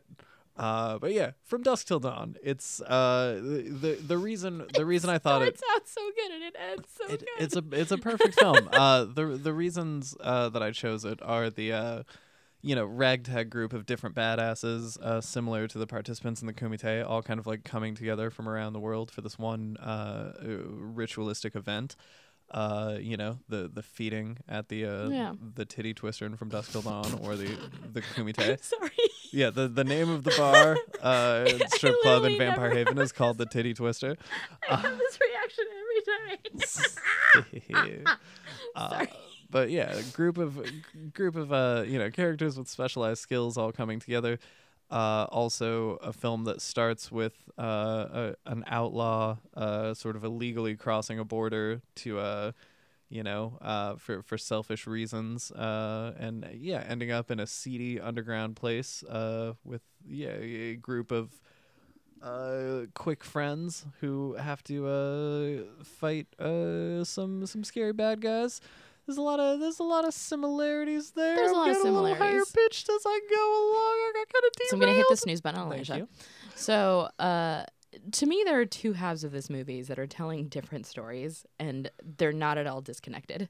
They just very naturally flow from one to the other. You you almost watch the passing of that baton happen from like I'm the main character now, Yeah. uh, because at the beginning you uh, start with the brothers, Seth and I, I Uh, almost call him Lemmy every time. Lenny from Of Mice and Men. Yeah. Uh, no, it's Frankie, Seth and uh, Richard. Richard. Rich. Richie. Richie. yeah. Um, Seth. I always want to say Gordon because their last name is Gecko, and I think Gekko. of the yeah Gordon Gekko. The, But yeah. it's George Clooney and Quentin Tarantino playing himself. Um, yeah, it's but Quentin Tarantino very much playing himself. Uh, he's there's a, a lot of feet shit. He's a but, creep with uh, a foot fetish. but uh, uh, which nothing wrong with a foot fetish. You can you can absolutely have a foot fetish. He is a creep who also has a foot fetish. Just want to make that clear. I'm not saying he's a creep because of it. I'm saying he's a creep.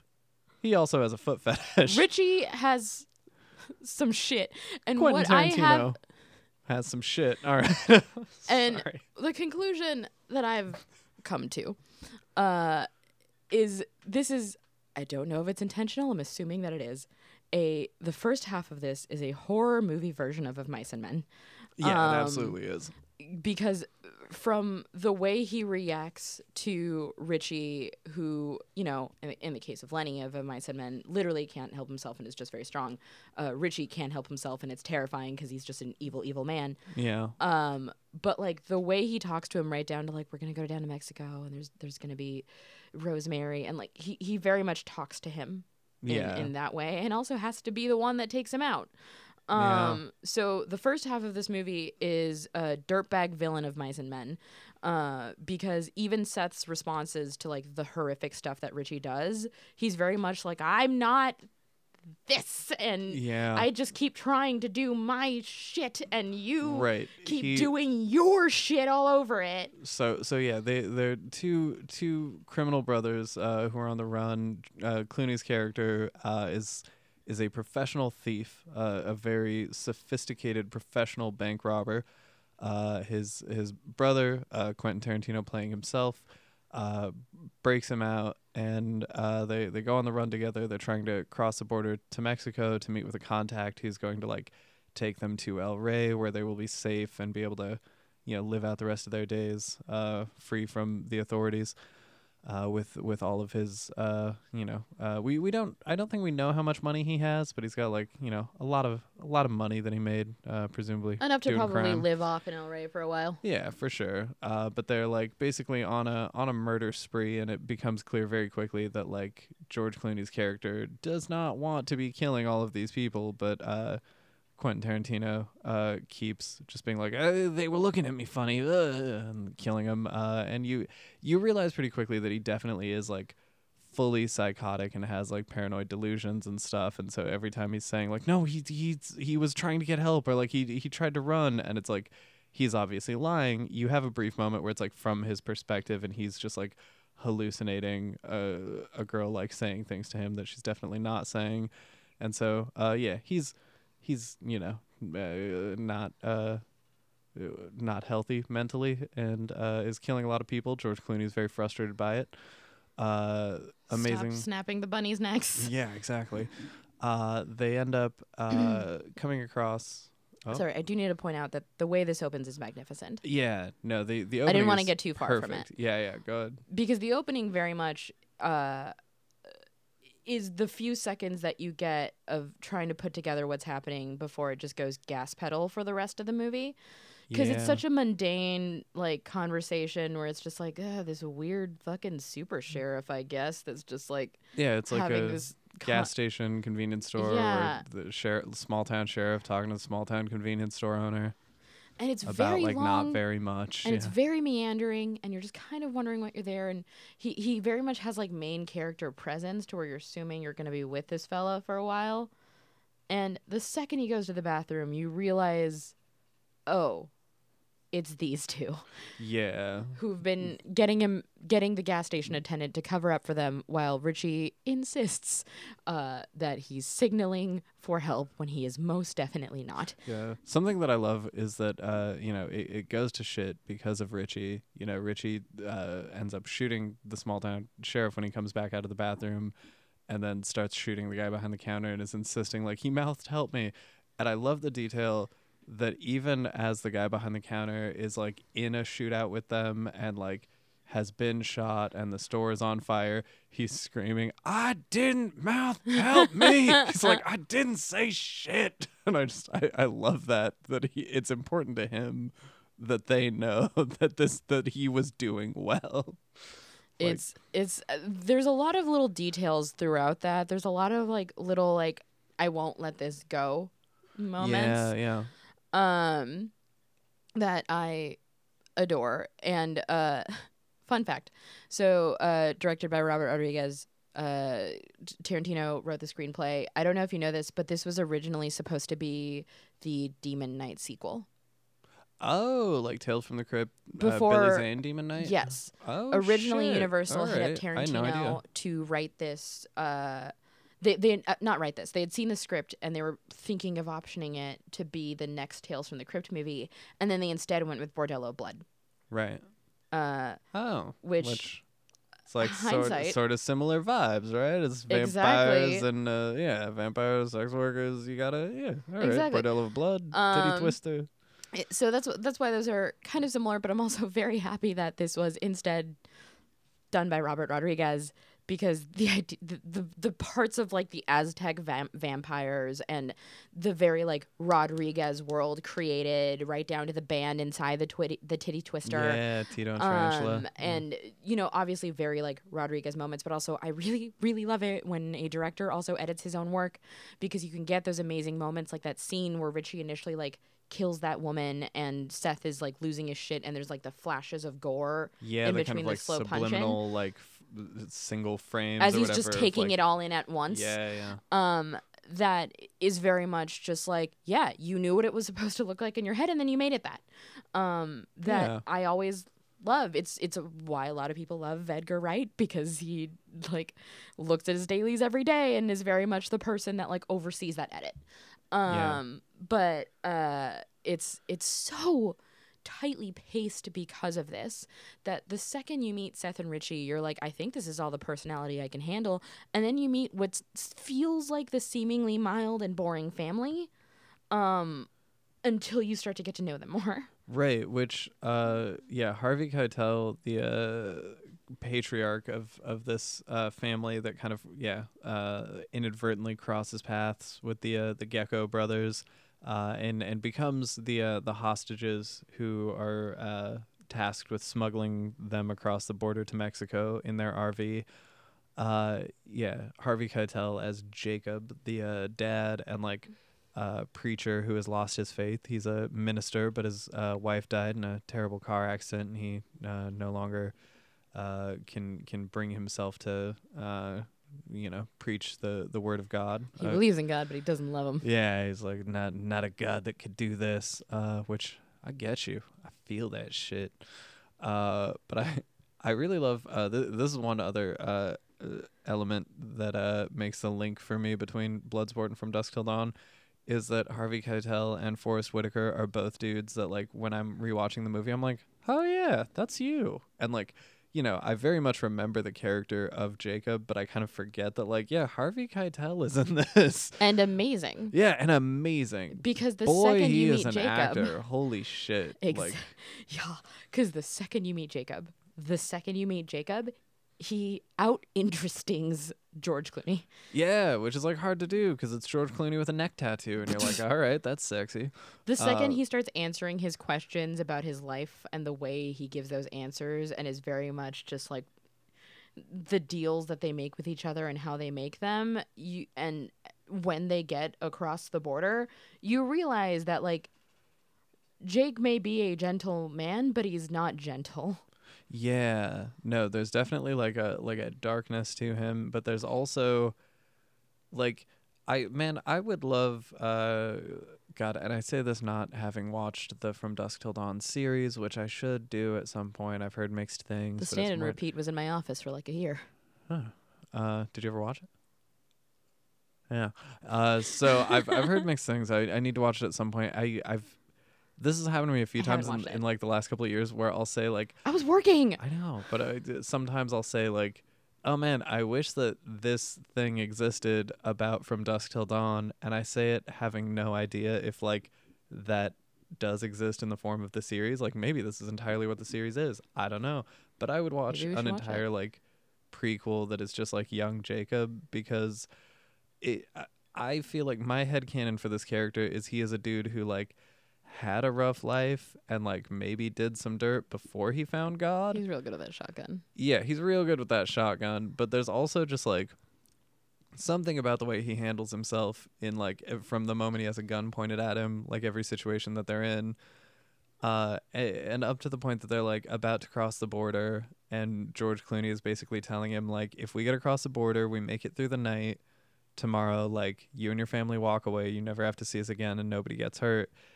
And he tells him like, you need to convince me of that. Like I don't I don't trust you at your word. So like, what what reason do I have to make sure that you get across the border safely? And George Clooney, you know, kind of uh, tells him, uh, you know, Seth kind of tells him like, you know, you don't, I don't need to make you trust me. You just know that I'll shoot you if you don't, uh, and like bad things will happen to your family. But he he ends up by saying like, you have my word, and shakes his hand, and you kind of get this read that Jacob is a dude that like he's good at reading people and he's Yeah. like all right this dude is going to keep his word and like that's that is the convincing that And he needed calm the whole time. yeah and he's like you need to convince me and i think sort of unintentionally seth does and he's like all right cool i trust and so then later when they're crossing the border and his son is like dad we got to turn these guys in they're going to kill us either way he's like no they won't and he's so confident he's like they're not going to kill us trust me like and it's because like i looked in that dude's eyes i shook his hand like uh, we're good Yeah. and I just like, yeah, I don't know. He's such a compelling character, and he really does, like, kind of steal a lot of the movie. And it's hard to like, it's hard to steal scenes in in this movie because once they get to the titty twister, You've got Cheech Marin for the second time in this movie. You've got Danny Trejo. You've got Tom Savini with the gun dick as sex machine. You've got Frost. You've yeah, got Fred Williamson, all of the dancers in the fucking like uh titty twister. You've got Santanico Pandemonium. yeah, You- Salma Hayek, You have every incredible character stunning. and a scene that is so sensually shot in the way that she moves and the music and the lights that it always feels like I'm lit by fireside and I mean it. And you Yeah. have all of these moments and still my favorite moment in the titty twister. My favorite. And again, this is with Salma Hayek dancing. This is with Sex Machine and his goddamn whip. This is everything that comes out of Frost's mouth. It's still the moment where I'm like, Jacob is now the hero of the story. Um, I mean, Seth never really was. He was the like, Right. anti-hero. But the moment where it's like, and now it's Jacob's story because Jacob is the thundering badass in the situation because, you know, Richie dies, so Seth checks out for a bit, uh, even though he is like still trying to stay alive. You have that interaction in which Seth is considering getting drunk and fighting a dude for disrespecting him. Oh, right, right. And uh, this is like right before everything goes to shit. And We have vampires and stuff. and he's insisting everyone does shots and jacob's like why are you doing so many yeah, shots and you can tell he's like he's very like agitated. He's very like wired, and he like does shot after shot and keeps like pounding his hand on the table. And Jacob like reads that energy, and he's like, "This dude's about to do something stupid. Like, what's what's happening here? Everything's cool. We made it to Mexico. Why is he freaking out?"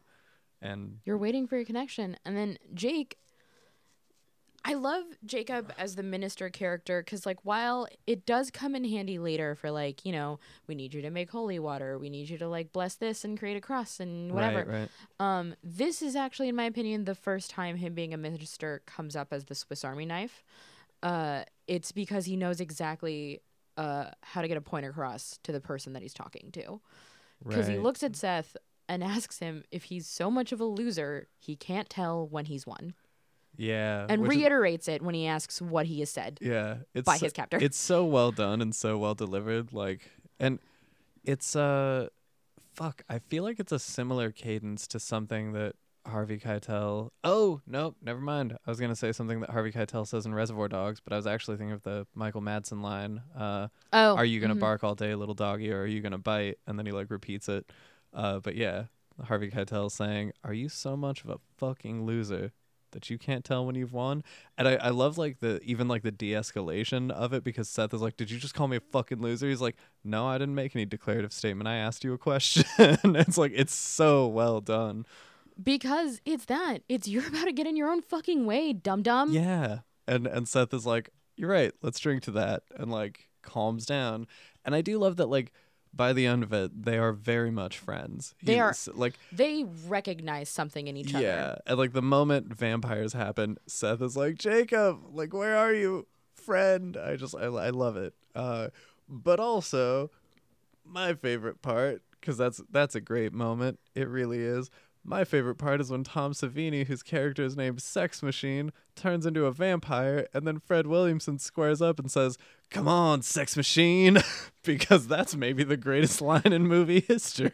Those two are amazing. And I love the vampire fight because you'd think like after the vampire fight, like that's that's all, all of like the ragtag climax that we were getting. I like that we spend some time with Sex Machine and Frost. yeah, Um, same. I, I'm bummed when we lose them, but that's just you know it's because you love those characters. That's the other thing that, like, again, maybe the series already addresses this and I should watch it, but I would kill for just, like, the continued adventures of Sex Machine and Frost. I know they die in this movie, but, like, uh, give me some absurd Deus Ex Machina by which they're still alive, or just give me a prequel that's not even about vampires and it's just them doing cool shit. Which, speaking of vampires, I do adore that everyone in this movie is like, I don't believe in vampires, but those are vampires. Uh, they just say it and then they're over it and then they move on. It is the best handling of like the first time you hear the word vampire is someone just like offhandedly being like, "All right, so these are fucking vampires." It's not like, "What is that? I don't know. It couldn't be." No, they're just and yeah, they the hot lady turned into a vampire, killed my brother, and then everything else became a vampire. yeah, and, and Seth addresses it with that fantastic monologue that he's like, "I don't want to hear anyone say they don't believe in vampires because I don't fucking believe in vampires. These are vampires. like that's all you need to do." I feel like we I, I it's so rare to get a movie i mean I, I was gonna say a movie like this but like a movie like from dusk till dawn does not exist and it like has has not for many years uh, not with this energy, not no, the fact that it maintains the pace. yeah and i mean that like i feel like it's very rare that you get something that is not based on an existing license it is not based on a, an existing ip it is not using you know pre-established characters and you get this much like fun radical shit in one in one thing because like yeah sex machine has a has a cod piece that turns into a revolver he can just shoot out of his dick and that and he doesn't there, there's no point at which someone's like hey why do they call you sex machine or hey why do you have a dick cannon My name is Sex Machine. yeah he fights with a Next. bullwhip and a dick cannon and his name is sex machine and you're like yeah all right And it's You know- Tom Savini, baby. yeah. Fred Williamson rips a dude's heart out with his bare hand, and he does it with the confidence of a dude who knows this is a move that he can do. Like, and then he sticks a pencil in yeah, it. like he and he, he's just like, "Hey man, why don't you why don't you take on someone your own size?" Rips his heart out effortlessly, and you're like, "That dude has ripped out so many goddamn hearts." And that's all the backstory I need. That's So all I need to know about him is that he can rip a guy's heart out with his bare hand confidently. And just the just the fact that like it introduces these characters, each one. The band that are also vampires that are playing a corpse. Yeah, there's no reason for them to switch to corpse when it's vampire time, but they do it and it rules. Like I I love every detail about this film, and it's the kind of thing like we don't get these movies anymore. We don't get mid-budget fun fucking movies that aren't trying to build off of a universe that aren't trying to Yeah, it's not trying to launch a 15 film franchise. It just is a, a rad thing that exists. it's it's not trying to be something because even when it's not something that's like launching a franchise it's like let's punch a bunch of put a bunch of money into it and I like I don't know space uh like uh I I miss shit in the desert man oh yeah. I actually lived in El Paso for a long time so That's right. That's it- another reason this movie is uh, is all about you. how much of my life was Yeah. spent on the border It's weird that And your it was when I, like, lived alone and was by- just- from dusk till dawn. like this is my I did that shit Yeah. Um, but uh, a, a character that I want to give flowers to because I adore her uh, is Juliette Lewis as Kate. oh yeah, yeah. As a child who was a massive Juliette Lewis fan um, because of this and Cape Fear and Natural Born Killers. Uh, she was Oh, just that's she was just a weirdo that I loved. Yeah, um, yeah. But in this movie, I also love how much you learn that like, like you know, Kate's like that. I'm not even 21. She's just like a young, a, a, a young gal trying to like help out her dad. Her- and her dad's Uh, a minister. And Kate is also built with the same instincts that her father has. Right. Where she's very good at immediately like you you can tell like Scott's kind of his baby and and Scott's the one that he's very like he's very tender with him and like even yeah, doesn't Scott's let a little Scott softer. drink. Yeah. Like, you know, sure. he's a little bit more okay with Kate drinking and when Scott drinks he's like, Hey, hey, hey no. Um, so you know, Kate's a little older and wiser and he probably trusts her to like protect herself a little bit more Yeah. confidently than Scott. Um and you see that.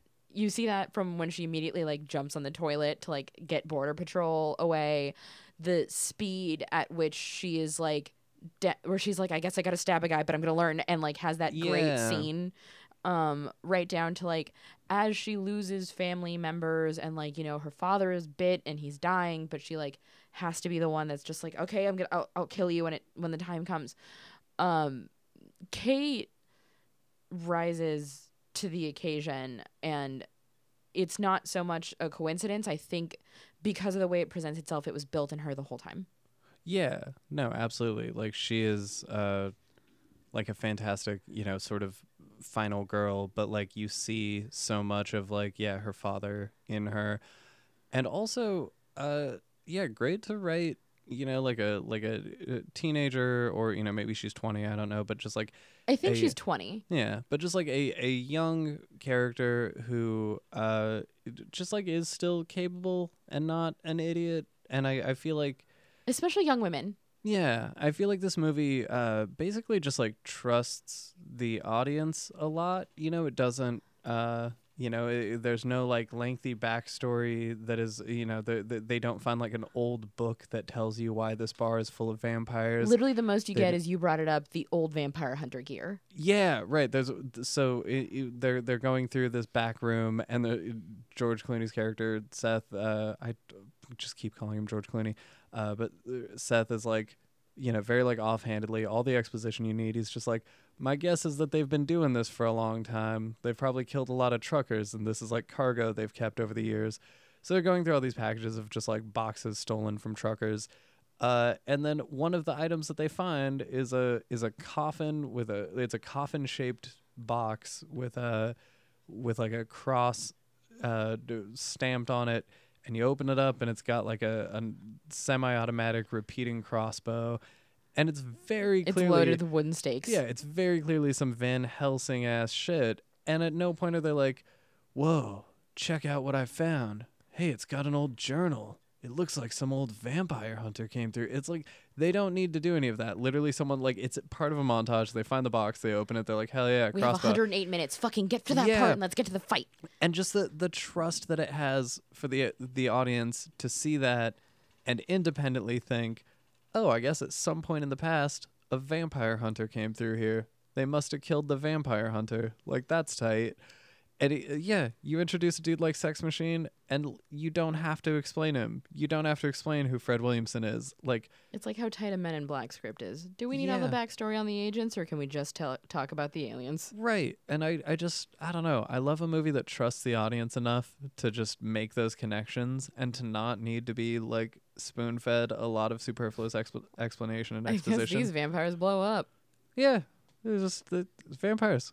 They're This one spooky. melts. This one melts. they're, they're goopy. Sometimes there's green stuff. Sometimes a vampire melts. Sometimes Jean Claude Van Damme does the splits on a building for no reason. Yeah. Why put it in there? Because it's fucking rad. That's why. Dim Mak. Dim Mak. And that's the thing. I I find Dim Mak hilarious conceptually, and I have a lot of fun uh, ragging on like practitioners of Like real life ones. made up things. Yeah, in real life. Uh, in a movie, I love it. fuck yeah, Dim Mak. Give me me, Dim Mak. Give me all that Dim Mak. I want it. I want Dim. Mak and vampires are the same yeah, thing. I If you tell me that you're a fucking shit. vampire, I'm gonna assume it's emotional. Yeah, no, that's fair. that's fair. Oh boy, uh, that's, a, that's a whole other can of worms. Uh, the, I'm the- gonna make Elijah eat an actual can of worms. no, don't. You're gonna go. In the, no, we don't have worms. We've just got lawn grubs.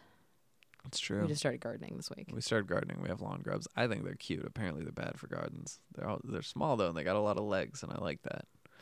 Uh, Elijah's also- a real bug guy. also, shout out to uh, John Saxon, uh, who is in this film as an FBI agent. We I love think John he's Saxon. the actor that's been in the most movies we've covered.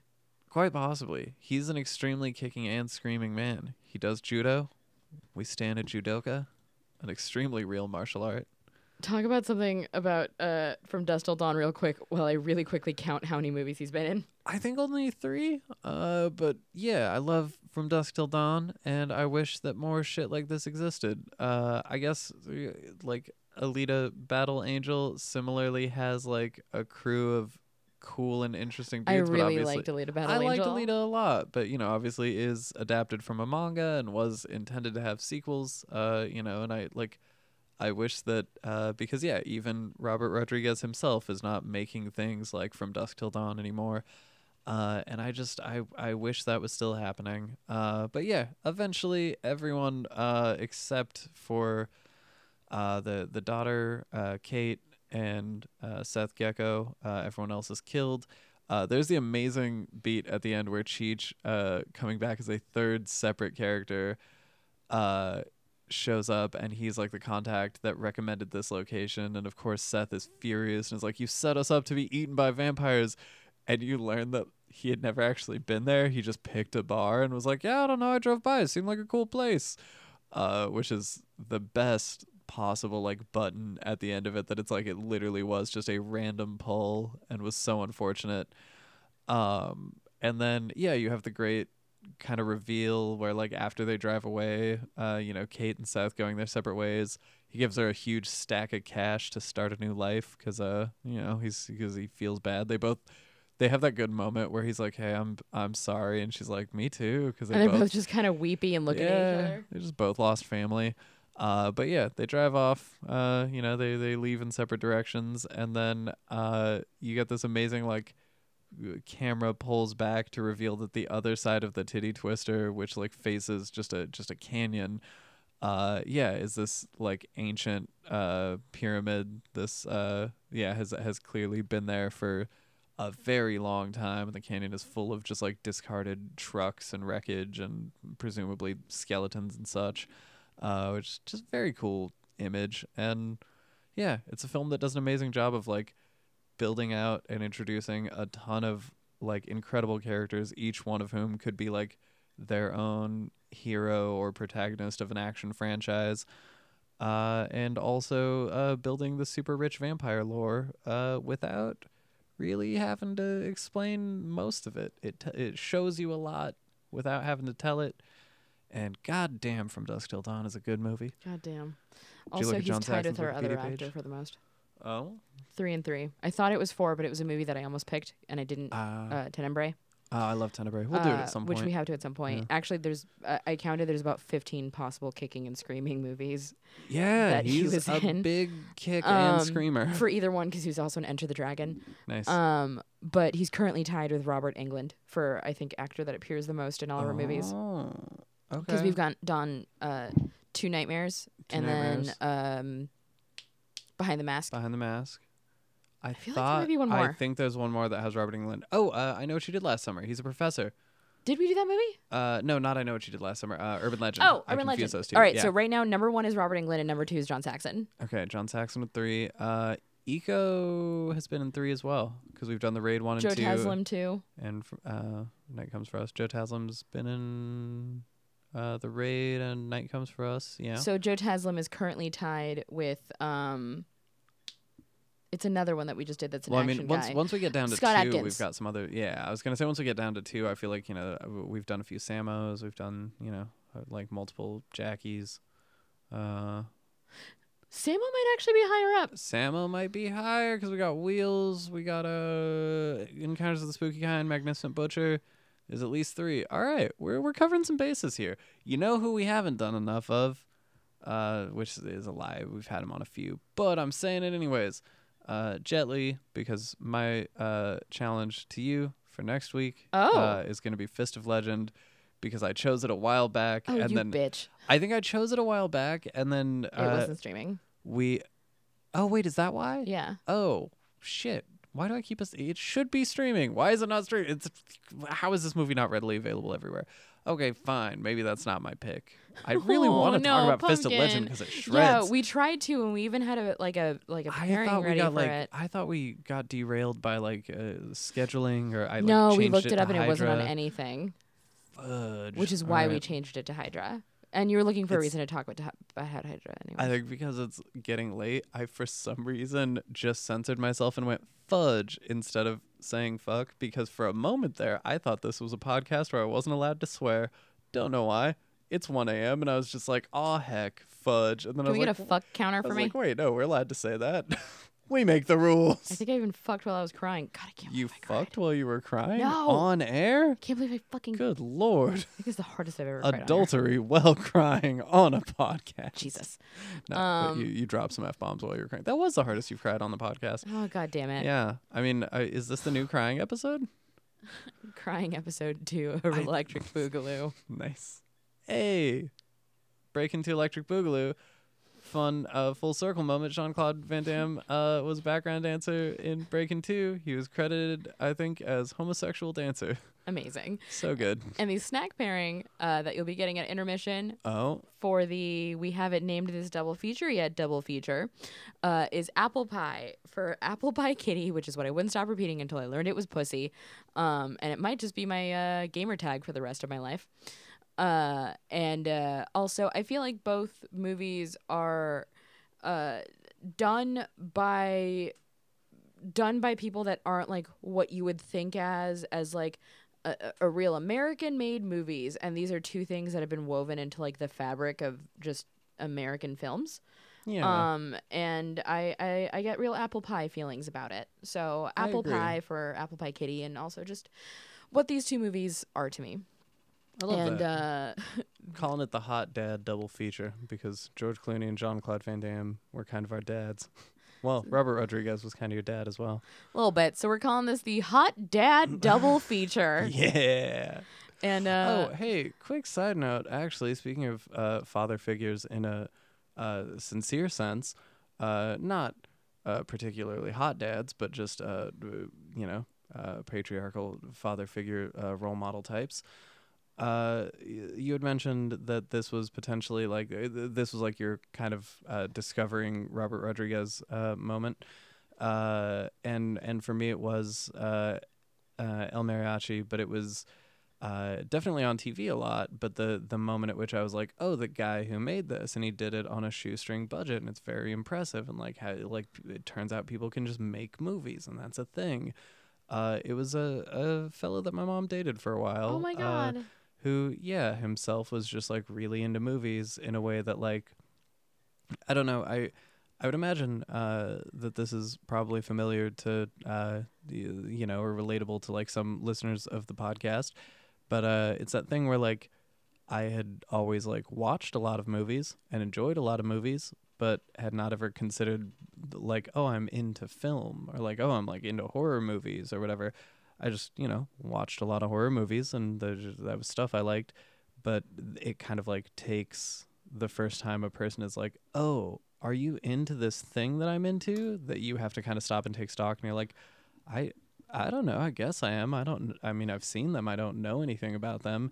And then you like start talking to someone who's like, "No, no, but like you know this director and this director," and that's when you start to realize like, "Oh." I am into this. Like it's not like a thing I've identified about myself as like a like a personality trait or a thing that like matters to me, but like no, it definitely is and uh, he was you know kind of the f- the first person who made me realize that uh, because he's a dude who's really into film and he was uh, from like a small town in Texas and yeah loved Robert Rodriguez and uh, yeah like introduced me to his films when I was pretty young and was just like yeah man you gotta like watch all these and you got to read this book and you got to watch all the commentaries and like you know oh like when Rodriguez talks about this part he calls it you know this and like I remember him even uh, referencing like uh, there's a scene in maybe Desperado where like there's a dog in the scene, and Rodriguez had said like uh, the only reason there's a dog there is because he needed something to cut away to sometimes, so he like added a dog because he realized he didn't have like another thing to cut to. So he just needed the And- coverage. Yeah, and so then he would like refer to like when that was a thing in other scenes, it would be the dog in that scene, and so then we would be like watching something, and he'd be like, huh, "Danny Trejo's character was the dog in that scene because he doesn't say anything; he's just there to cut away to." uh, and yeah, I remember he was like writing a script for like a vampire movie that he wanted to make someday, and was literally just like handwriting a script in a notebook. Uh, and I always like I don't know, thought that was very cool, and I think uh, similarly to like you watching this now and realizing like fuck man this movie like was a way bigger influence on me than i thought it was. Uh that dude was a way bigger influence on me than i thought he was. Uh, so yeah like sorry to like derail our outro with this but i just like realized that uh is uh, stupidly is like an important thing for me to say. Uh, uh yeah i'm like you know still trying to write movies. That's still like the the dream job that i'm going for. And i'm like you know even like this week like working on a thing to try to like get to this person. Because if they read it then it might turn into something etc uh, and have yeah been like published as a film critic in Fangoria and like have like written about movies and uh, have just like tried to be a writer my entire adult life. And I don't think that it's something that I would have considered uh, like possible to pursue were it not for like the influence of yeah this dude that my mom dated for a while. Uh, and I you know am not in touch with him and like haven't spoken to him uh, you know in more than a decade of course. But if somehow for uh, some reason uh, Jamie Carl from uh, Amarillo Texas uh, ever listens to this uh, you know hit me up uh, it'd be it would be cool to catch up sometime And read that vampire script. I'd love to read that vampire script yeah And uh, uh, to to continue ending on a mushy note, uh, uh, sadly yesterday Sonny Chiba passed. Uh, so yeah. I encourage everybody listening to this because we used to end with a call to action, which was support your local movie theaters, but now we don't need to do that anymore as they're starting to opening. But they still need that support, we do especially the n- ones that aren't megaplexes. Um, I encourage y'all to let us know what Sonny Chiba movie is where you fell in love with him yeah because the man has an amazing Actually- legacy. yeah that's that's got to be my pick for next week Street Fighter let's do it yeah So next week we're watching Street Fighter. But please let us know the first movie in which you fell in love with uh, the actual legend Sonny Chiba. And uh, as always, we love you. We love you. Bye. Bye.